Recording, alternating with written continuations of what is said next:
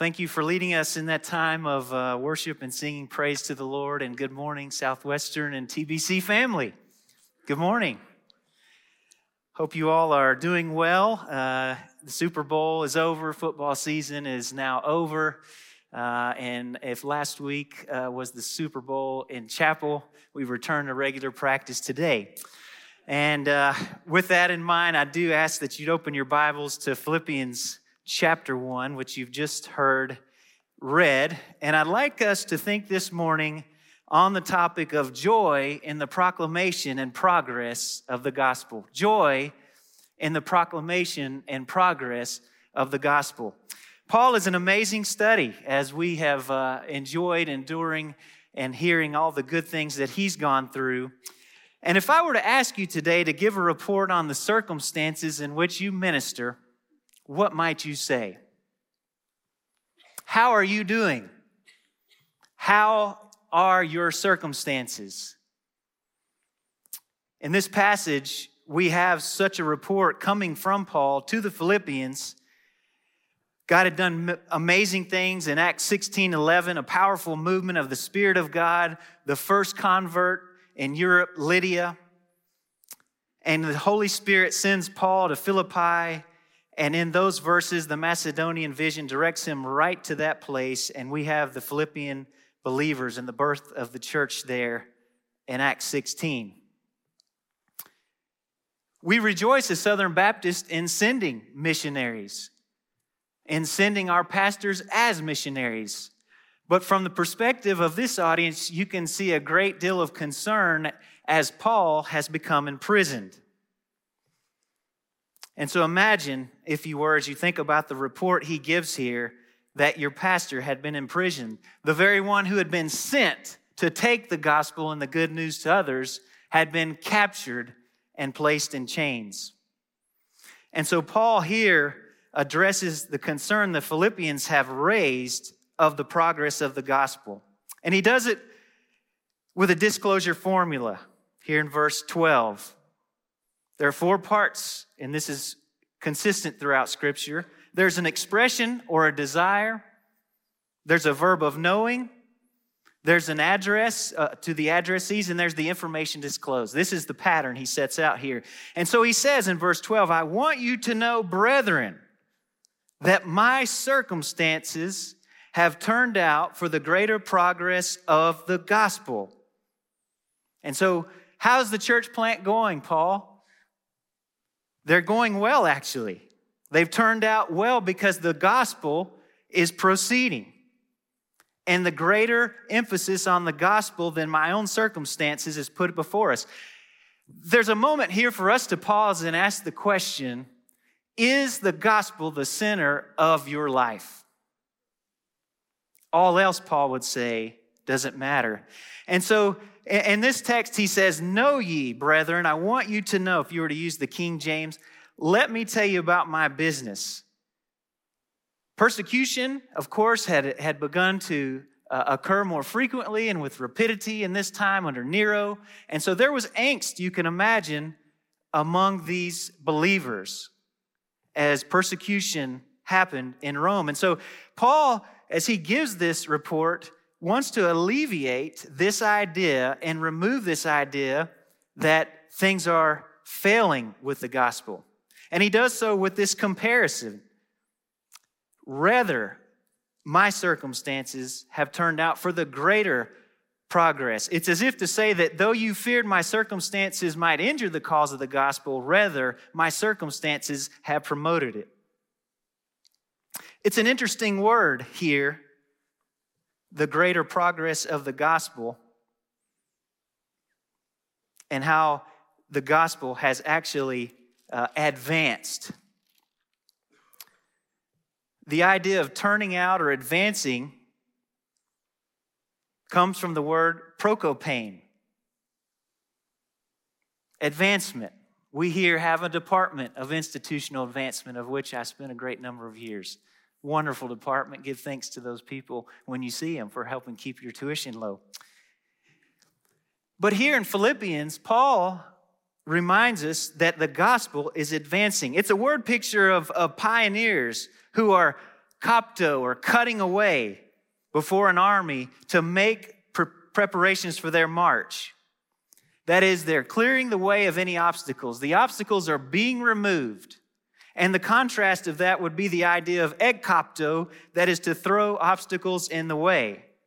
And so, this metaphor of pioneers of cutting away before an army is such that Paul wants you to know that his imprisonment, rather than a hindrance, his imprisonment is actually an advance. There's even a wordplay that you can see in this text here between advance, prokope, that is similar to hindrance, proskope.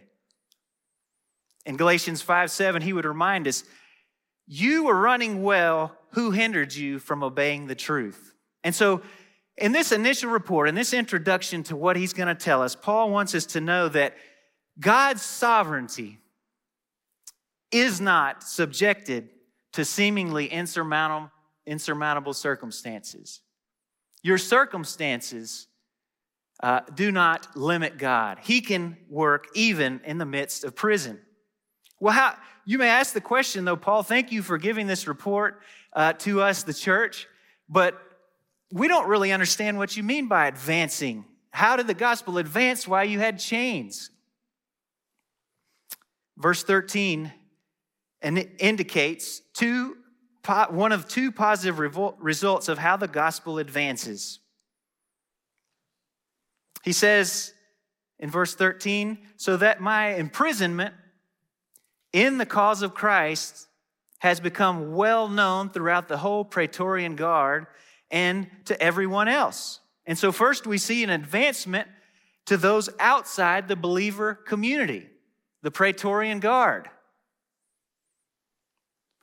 This explanation here indicates two results not only that the outsiders hear the gospel, but the insiders, those who are believers, are emboldened to share and preach the gospel.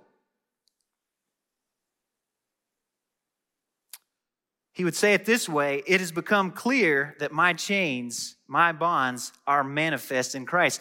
And so here in verse 13, he answers the question why? Why am I imprisoned? For Christ, in Christ.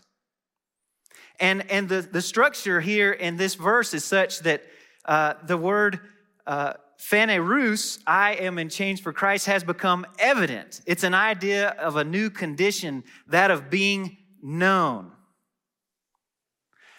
It's as if saying, you didn't really understand that these chains, what the purpose of them were for, were for, was for. Maybe you thought that uh, uh, chains meant the gospel had ceased, that that which I had preached to you was no longer going to advance and progress. But no, actually, what's been shown here is that in Christ, my chains are understood. Acts 9:42 we know that through all of Joppa, everyone heard about Tabitha and Dorcas. Uh, Tabitha, or also called Dorcas, when she was called to rise up from the dead. It's the same word here. And so Christ, connected with this clear and evident indication, it's been made known to the entire Roman praetorium that the chains that have been put on Paul are a result of his relationship with Christ. This Praetorian Guard, this body of men, these would have been the Navy SEALs of Caesar's elite group of protectors. And, there's a metonymy here that simply says that this place, the place of the soldiers, have heard the gospel. And so there was a purpose, a greater purpose in this imprisonment, but not only to the guards, but also to everyone else. In verse 14, we see the second positive re- result of this imprisonment that believers speak the word of God more fearlessly. It is because of these chains that to a much greater degree they even dare speak the word. Verse 14 again says this, and that most of the brethren, trusting in the Lord because of my imprisonment, have far more courage to speak the word of God without fear. Courage jumps off the pages here in this passage.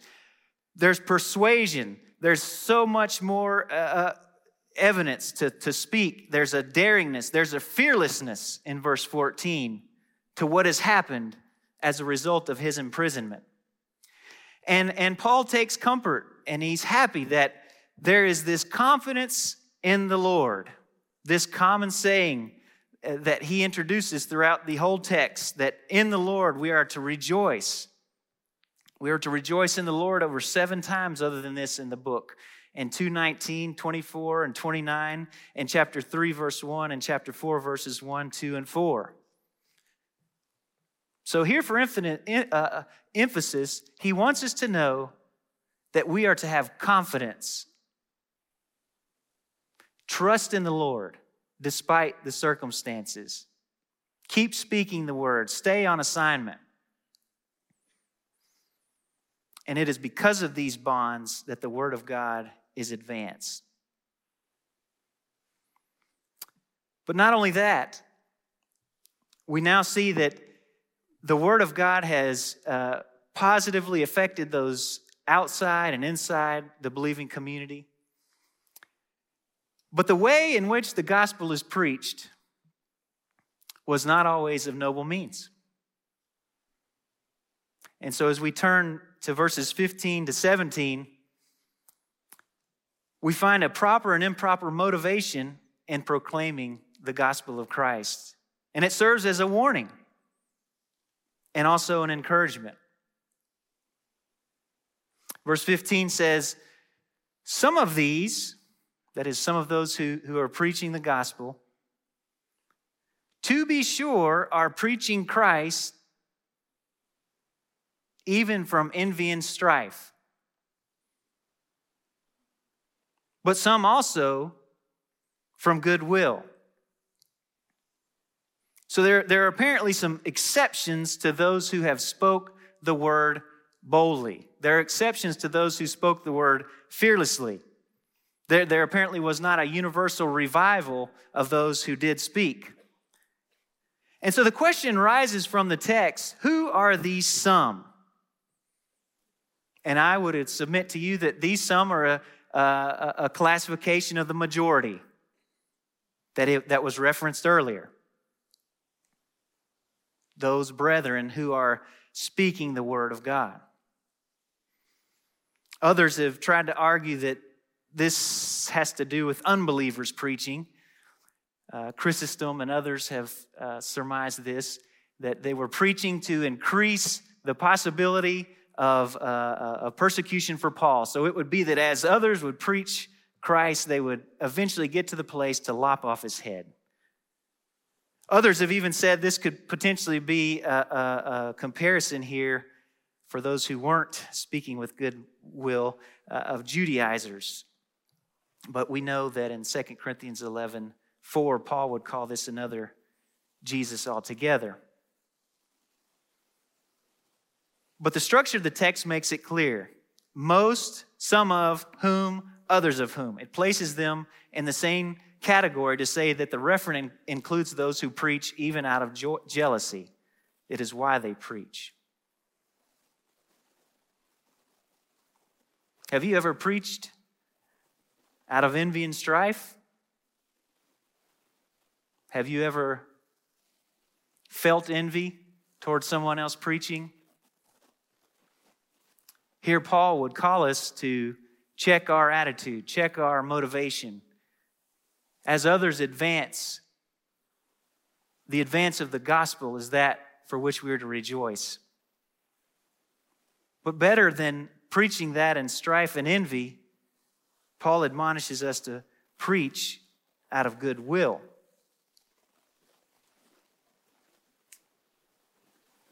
Those who preach out of envy This is an ethic in 1 Peter 2 1 to 2 that is made clear that believers are to put away. Galatians 5 20 to 21 says, That is a work of the flesh. So both of these groups preach Christ, but one group moved by envy and partisanship, and the other group moved by love for Paul. Those who preach out of goodwill, eudokion, preach in a way of satisfaction and contentment. And they're preaching towards Paul and towards God.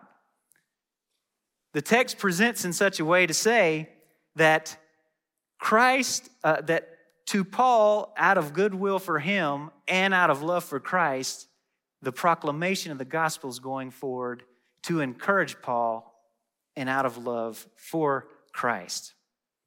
It is the word kerux here in verse 15. And if you studied that word, you know that the messenger is a herald.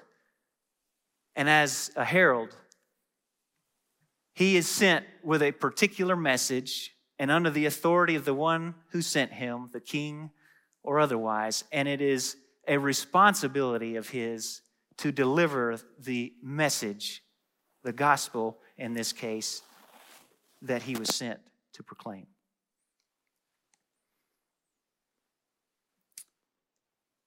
Then in verse 16, an interesting thing happens if you have a King James Bible or a New King James Bible. Using the Textus Receptus, they flip verses 16 and 17 to keep the order of those who pro- preached with envy and those who preached with goodwill in consecutive uh, standing. But the NASB has it right, as do other texts. And there's a chiastic structure here. They that are of love preach Christ because they know that I am set for the defense of the gospel. Yet they that are factitious preach Christ not purely because they want to add affliction to my bonds. So, verse 16 the latter do it out of love, knowing that I am appointed for the defense of the gospel. 1 Timothy 1 5, we're reminded that the aim of our instruction, use a very similar text here, a very similar word, that we are to preach out of love, and the aim of our instruction is out of love in 1 Timothy 1 5 that comes from a pure heart, a good conscience, and a sincere faith. And of course, 1 Corinthians 16 13, stay alert, stand firm in the faith, show courage, be strong. Everything you sh- do should be done in love. And so when we preach the gospel, Paul reminds us that there is a right motive and a wrong motive. There's a motive which humbles self and exalts Christ in love. And there's a motive that raises self, demotes love, and yet sovereignly the power of the gospel can still be preached and proclaimed. Paul says he's appointed for this defense and it is in this appointment that he can say he knows he's appointed for this defense of the gospel. He's satisfied, he's settled. As Dr. Hawkins preached a couple weeks ago, it is so important that you settle in your mind the call of God on your life for the ministry assignment to which He has called you. Paul knew this. He was okay with the chains because he knew that God had sovereignly allowed him to be in that place. In Acts 21, I've always been struck. Agabus gives this eh, warning to Paul. Acts 21, verse 10 says, As we were Staying there for some days, a prophet named Agabus came down from Judea, and coming to us, he took Paul's belt and bound his own feet and hands and said, This is what the Holy Spirit says. In this way, the Jews at Jerusalem will bind the man who owns this belt and deliver him into the hands of the Gentiles. When we heard this, we, as well as the local residents, began begging him not to go up to Jerusalem. I identify with that in our American culture. It is much more desired to be live an easy life. And specifically with this text, it's much easier to not speak the word than to speak the word. And if we speak the word, it's easier to speak it without boldness than it is to speak it with boldness. So here, Paul is, this warning comes in Acts 21, and, and this, uh, as he's commissioned to be the apostle to the Gentiles, Paul answers this concern that's raised from the local residents. Don't go to Jerusalem, they say. Verse 13 Paul answered, What are you doing? Weeping and breaking my heart. For I am ready not only to be bound, but even to die at Jerusalem for the name of the Lord Jesus Christ. And since he would not be persuaded, we fell silent, remarking, The will of the Lord be done. So Paul says, I'm appointed for the defense of the gospel in verse 16. He is settled in his mind. He's willing to go to chains, he's willing to die for the cause of Christ. The idea here from the verb keimai is that it's a fixture, as if he's in one spot, a soldier who's been posted in a line of defense, who's laid down his life for the gospel with an apologia, a defense to clear up the gospel. So those who know this see his imprisonment for what it is it's an advancement of the gospel. The gospel, Paul is telling us, is on trial, but he is the key witness in prison. Then, continuing this comparison of those who preach with envy and those who preach uh, out of goodwill, verse 17 says the former proclaimed Christ out of selfish ambition rather than from pure motives, thinking to cause me distress in my imprisonment. And so the structure of this would be this way. Verse 15 Some preach Christ because of envy and rivalry. Subset point, others because of goodwill. Subset point the latter do so out of love because they know my imprisonment is on behalf of the gospel. And then, prime point, verse 17 the former proclaim Christ out of selfish ambition, not sincerely, supposing they are causing affliction in my bonds. So, this opposition that came to Paul came out of personal rivalry. Those former ones who proclaim Christ from selfish ambition and partisanship. The idea here is uh, that of contention. In Philippians 2 3, the same word is used do nothing out of selfish ambition. And in history, we know that eritheia is only found in Aristotle before the New Testament. And it denoted a self seeking pursuit of political office by unfair means. Many pastors would share the story of those who may come against them in their ministry, those who, out of selfish ambition, have potentially canvassed the congregation and ended up in a church split. This is the result of selfish preaching and selfish ambition. And the contrast is set up in such a way that not proclaiming him out of selfish ambition but rather with pure motives, sincerely. When we preach the gospel, when we live our lives, how we live our lives, Paul calls us to examine ourselves and to ensure that our motives are consistent with love, with truth of the gospel. Well, these envious parties who desire to add pain to his imprisonment. It's an interesting construction here. The word used in verse 17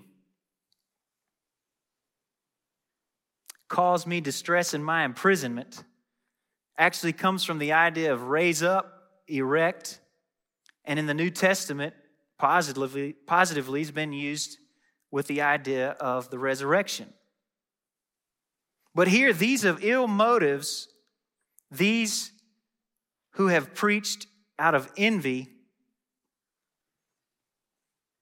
they want to rub the picture here pressure in Paul. They want to add pressure to his chains. It wasn't enough that he was in prison. In other words, the reason these selfishly motivated preachers were preaching was that they wanted to trouble Paul in prison. And so they had shortcomings. They had sinful hearts. They had sinful attitudes that captivated them and prevented them from doing what God called them to do, which was to preach the gospel with sincerity and with purity. So you see this structure those who preach out of love, those who preach out of selfish ambition and partisanship, trying to do harm to Paul. It's a pretty bleak outlook when you think of the way they tried to hurt him. But Paul has this great response. He pulls us in and he says, This is my situation. This is my report. You asked how I'm doing. You've expressed concern for me. Here's how I'm doing. I, have been in prison, but the gospel has advanced. And he asked this question in verse 18 to sum it all up. And he asked, What then? Ti gar, what does it matter? Paul says that only that in every way, and, and he says, whether in pretense or pretext, that is, the idea of shining before those who have a false motive, those who cloak themselves with false motives. Christ is preached. And the motives, though they were odd, at odds with the message itself, Christ was preached. 1 Thessalonians 2 5, Paul reminds us that he never had a pretext for greed. And he, he's reminding us here that what then? Only that in every way, whether in pretense or in truth, Christ is proclaimed, and in this I rejoice.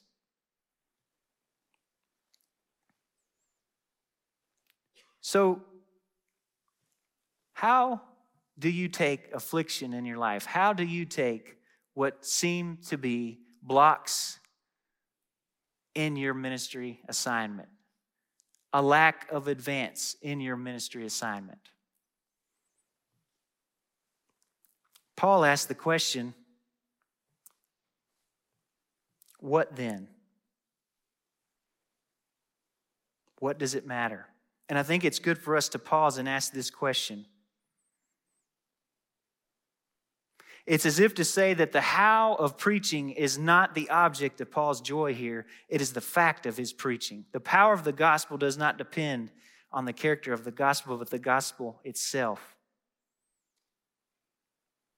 And these, through this text, three words come together to speak, to preach, and to proclaim, to remind us that in just this short span of 30 years, Paul had preached the gospel from Judea to front and center before Caesar. And Paul would remind us through this text not merely that things will turn all right in spite of our problems, but that problems can actually assist us in our Christian experience. This letter emphasizes the need to stand fast and to persevere. Philippians 1:25 convinced of this I know that I will remain and continue with all for your progress and joy, your prokope and charis in the faith. Here, Paul shows us what a surrendered life looks like a life that has appointment to gospel ministry at the front and center. And that the main thing is the main thing to preach Christ. HGC Moule says it this way Self has yielded the inner throne to Christ, and the result is a divine harmony between circumstances and self, as both are seen equally subject to Him and contributing to His ends. I don't know how your ministry is going. I don't know whether you feel the gospel is advancing in your life. I don't know if the gospel is center in your life. But here in Philippians 1 12 to 18, Paul reminds us to have the gospel as the centerpiece of our life and ministry, to recognize that the appointment and the call of God is such that it is without repentance, and that we can trust the Lord in guiding us in circumstances that may seem contrary to the gospel, but in fact are advancing the gospel through a life surrendered to Him and His call on your life. In many ways, I think Paul might have appreciated the spirit of this song as I think about his life and ministry in the book of Acts. The unseen hand. And so today, as I close with this song, I would ask you to consider your life. Consider the extent to which you've placed your hand in the unseen hand, and all trusting the Lord to guide you, to lead you in the ministry to which He's called you. There is an unseen hand to me that leads through ways I cannot see. While going through this world of woe, this hand still leads me as I go. I'm trusting to the unseen hand that guides me through this weary land. And some sweet day, I'll reach that strand, still guided by the unseen hand.